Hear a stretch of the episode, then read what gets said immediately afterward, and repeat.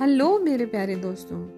आज जो कहानी मैं तुम लोगों के लिए लाई हूँ, ये एक बहुत पुरानी कहानी है। जब मैं छोटी थी तो बच्चों की कहानियों की एक मैगजीन आया करती थी, जिसका नाम था चंदा मामा। ये बहुत स्पेशल मैगजीन थी और ये बहुत सी अलग अलग भाषाओं में आया करती थी। हिंदी, इंग्लिश, तमिल, तेलुगु, कन्नड़ा, बहुत सी भाषाओं में। और ये हम सब बच्चों की फेवरेट हुआ करती थी। तो आज की कहानी चंदा मामा से ही ली गई है।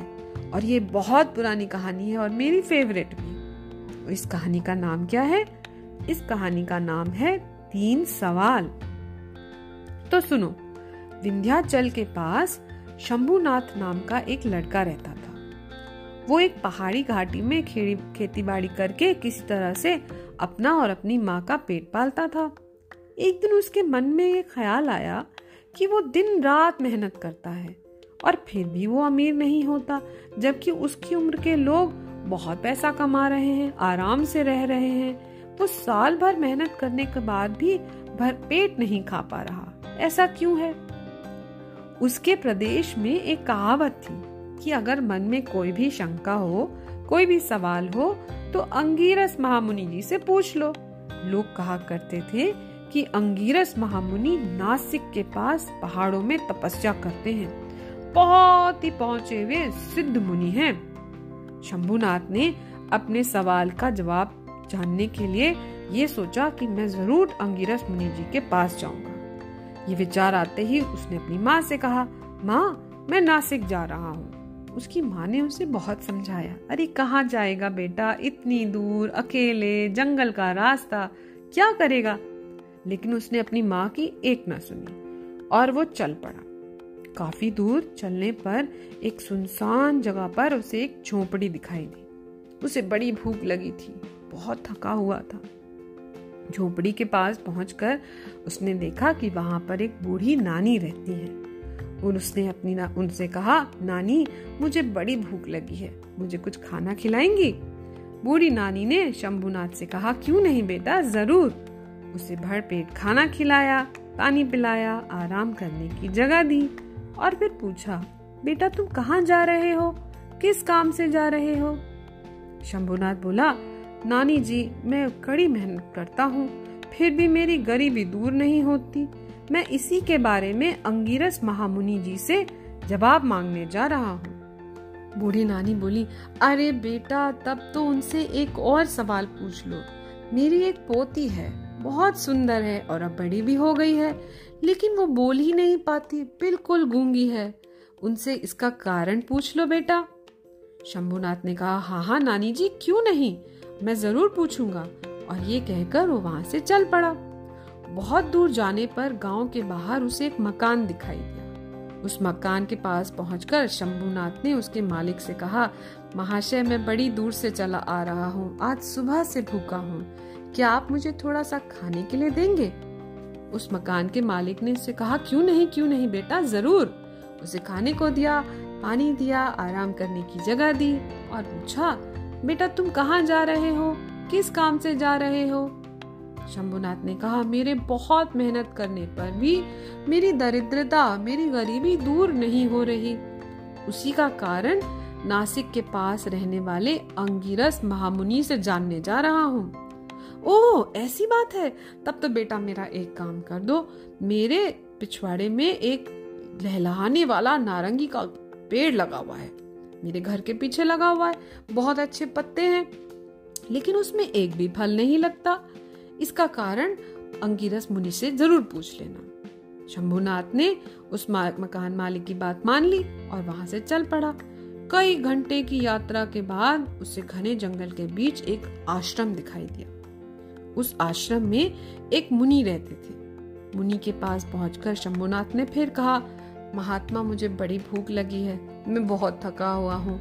क्या आप मुझे थोड़ा खाना खिला सकते हैं? मुनि ने कहा, क्यों नहीं क्यों नहीं बच्चा, ज़रूर। उन्होंने उसे खाना खिलाया और उससे पूछा कि, बेटा, तुम कहाँ जा रहे हो? किस काम से जा रहे हो? शंभुनाथ ने कहा, मैं अंगीरस महामुनि जी से ये जानने के लिए जा रहा हूँ कि मेरे बहुत मेहनत करने के बावजूद भी मेरी गरीबी दूर क्यों नहीं होती। तब तो बेटा मेरा भी एक सवाल उनसे पूछ लेना। मुनि जी बोले, मैं कई वर्षों से बहुत तपस्या कर रहा हूँ, बहुत ज्ञान प्राप्त करना चाहता हूँ, सिद्धि प्राप्त करना चाहता हूँ, लेकिन मेरी तपस्या सफल ही नहीं हो रही। इसका क्या कारण है? शंभुनाथ ने कहा, ज़रूर मैं आपकी बात ज़रूर पूछ लूँगा। और इसके बाद वो कई दिन की यात्रा करके आखिर बड़े मेहनत से अंगिरस महामुनि जी के आश्रम में पहुँचा। महामुनि अंगिरस प्रेम से शंभुनाथ को अपने आश्रम के अंदर ले गए, उसे खिलाया पिलाया और उसके आने का कारण पूछा। उसने कहा, महात्मा, अब मैं आपसे चार सवालों का जवाब मांगने आया हूँ। अब यहाँ तो हो गई प्रॉब्लम। महामुनि ने कहा कि बेटा, मेरा एक ही नियम है। मैं एक बार में सिर्फ़ तीन सवालों का जवाब दे सकता हूँ। अब तुम सोच लो कि इन चार सवालों में से कौन से तीन ज़्यादा ज़रूरी सवाल हैं? तुम मुझसे उनके जवाब ले लो। शंभुनाथ सोच में पड़ गया। बहुत देर सोचा तो उसे ये लगा कि उसकी अपनी परेशानी बाकी सब लोगों की परेशानी से कम है। उसने सोचा, छोड़ो, मैं अपना सवाल क्यों पूछूँ? मैं बाकी तीन लोगों के सवाल पूछ लेता हूँ। और ये सोचकर उसने बाकी तीन सवाल महामुनि अंगिरस से पूछ लिए और उसके जवाब ले लिए। उसके बाद वो महामुनि से विदा लेकर चल पड़ा। सबसे पहले वो जंगल में तपस्या करने वाले मुनि के पास पहुँचा। मुनि ने जिज्ञासा से पूछा, शंभुनाथ बेटा, मेरे सवाल का जवाब मिला? अरे हाँ मुनि जी बहुत आसान बात है। उन्होंने कहा कि आपके सर पर कोई मूल्यवान मणि है, एक जूल है, एक जेम है। आपकी सारी तपस्या की शक्ति उसी में जा रही है। अगर आप उस मणि को अपने सर से हटा देंगे तो आपकी सब तपस्या सफल हो जाएगी और आपको बहुत ज्ञान मिलेगा। मुनि ने आश्चर्य में आकर अपनी जटाओं में टटोला तो उनके हाथ में एक रत्न आ गया, एक मणि आ गई। उसे निकालकर उन्होंने शंभुनाथ को दिया और कहा, बेटा, तुम बहुत अच्छे हो, तुम इस मणि को ले लो। अब मैं अपनी तपस्या मन लगाकर करूँगा।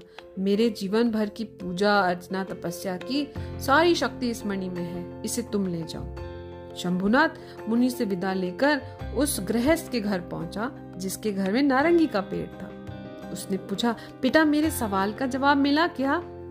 हाँ हाँ क्यों नहीं मिला ना? महामुनि बताया है कि नारंगी के पेड़ के नीचे नौ कलशों में सोना भरा हुआ है, नौ बड़े बड़े घड़े। उनको हटाने पर वो पेड़ खूब फल देगा। गृहस्थ ने सोचा कि अगर ये राज दूसरों को पता चल गया तो बहुत खतरा हो जाएगा तो उसने शंभुनाथ की मदद से उसी दिन पेड़ के नीचे से ज़मीन खोदी और वो घड़े निकाल लिए। सचमुच नौ सोने से भरे घड़े निकल के आए। इस पर उस गृहस्थ ने कहा, बेटा, तुमने मेरा बड़ा उपकार किया है, इसलिए इन कलशों में से एक तुम ले जाओ। सोचो, एक सोने से भरा हुआ कलश, एक घड़ा उसे मिल गया। ये सुनकर शंभुनाथ खुश हो गया और वो वहाँ से चल पड़ा। चलते चलते वो बूढ़ी नानी के झोपड़ी में पहुँचा। नानी तो उसका इंतज़ार कर रही थी। उन्होंने कहा, बेटा तुमने मेरी पोती के बारे में पूछा? उन्होंने क्या जवाब दिया? शंभुनाथ ने कहा हाँ नानी जी, मैंने पूछ लिया। महामुनि अंगिरस ने कहा कि जब आपकी बेटी अपनी पसंद का वर देखेगी तो उसे देखते ही उसका गूंगापन दूर हो जाएगा। जब कोई लड़का उसे अच्छा लगेगा तो वो झट से बोल पड़ेगी। ठीक उसी वक्त उस बूढ़ी नानी की पोती वहाँ आ गई और शंभुनाथ को देखते ही बोली, अरे नानी जी, ये कौन है? ये देखकर शंभुनाथ और नानी दोनों हैरान रह गए। नानी बोली अच्छा तो सचमुच लगता है भगवान ने इस लड़के को तुम्हारे लिए ही भेजा है। मैं आज ही तुम दोनों की शादी करवा देती हूँ। इसके बाद शंभुनाथ की उस लड़की से शादी हो गई। वो अपनी पत्नी और धन से भरा हुआ घड़ा और महामुनि की मणि लेकर अपने गाँव वापस आ गया। अब गाँव वापस आकर उसने देखा कि इतने दिनों में उसकी माँ बहुत बीमार पड़ गई थी और उनकी आँखों की रोशनी चली गई थी। वो देख नहीं सकती थी। ये देखकर शंभुनाथ को बहुत दुख हुआ। वो अपनी माँ के पास गया। बूढ़ी माँ ने कहा, मैं क्या करूँ बेटा? मुझे अजीब बीमारी ने पकड़ लिया। मेरी आँखों की रोशनी चली गई। शंभुनाथ महामुनि की मणि को अपनी माँ के हाथ में देके कहा, क्या तुम इस मणि को देख नहीं सकती माँ? उसकी माँ ने कहा अब तो ये भगवान का ही प्रसाद है। और ये कहकर उन्होंने उस मणि को अपनी आँखों से लगाया। और चमत्कार हो गया। उसकी माँ की आँखों की रोशनी वापस आ गई। अब तो शंभुनाथ समझ गया। बोला, माँ, उन महामुनि की तपस्या का ही चमत्कार है। ये मणि अब बीमार लोगों को ठीक करेगी। इसको हम दूसरों की मदद करने के लिए इस्तेमाल कर सकते हैं। तो इस तरह से शंभुनाथ ने उस मणि की मदद से अपने गाँव, अपने शहर और आसपास के सब बीमारों का इलाज करना शुरू कर दिया और अपनी पत्नी और अपनी माँ के साथ खुशी खुशी रहने लगा। तो भाई तुमने देखा कैसे उसने अपना सवाल छोड़ के दूसरों के तीन सवाल संभाल के रखे और उन्हीं का जवाब मांगा और जब उसने ऐसा काम किया तो भगवान ने उस पर कृपा की। तो हमारी कहानी हो गई खत्म। और पैसा हो गया हजम।